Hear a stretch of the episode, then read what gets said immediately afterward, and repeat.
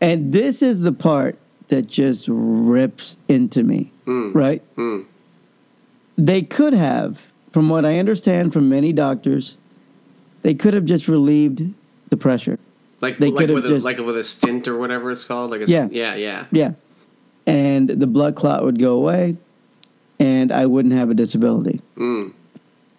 But apparently, one of the doctors told my parents that he felt, I actually, I think the doctor was a woman, to be honest, but the, the doctor felt they could do this, but they don't want to mess with Hamad's brain.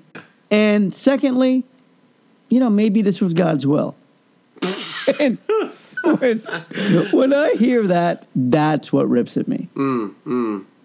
You know, that's what still to this day makes me think mm. I cannot believe anyone gave you a medical license.